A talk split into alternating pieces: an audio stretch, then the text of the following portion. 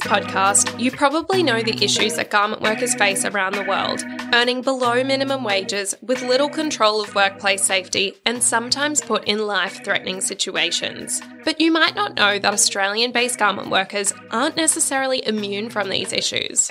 There's a couple of things about the fashion industry which makes exploitation more likely compared to others. Supply chains are complex, and with businesses outsourcing their work and less people manufacturing in house, there's less visibility and more room for exploitation. Also, in Australia, a key part of our industry are outworkers or home workers, often referred to as a hidden workforce. Outworkers are particularly vulnerable as many come from non English speaking migrant backgrounds and aren't aware of their rights as Australian workers. They often also experience unethical working conditions and unreasonable expectations from their employer.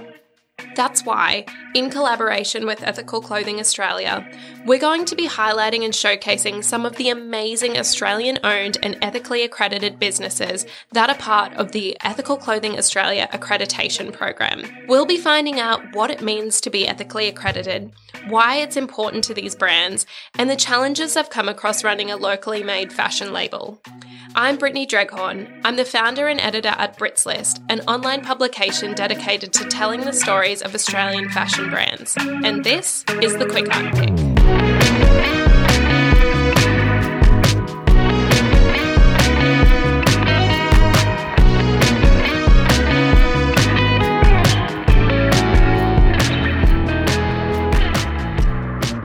Quick Unpick is brought to you by Ethical Clothing Australia in celebration of the 20th anniversary of their accreditation program and inaugural Ethical Clothing Australia Week.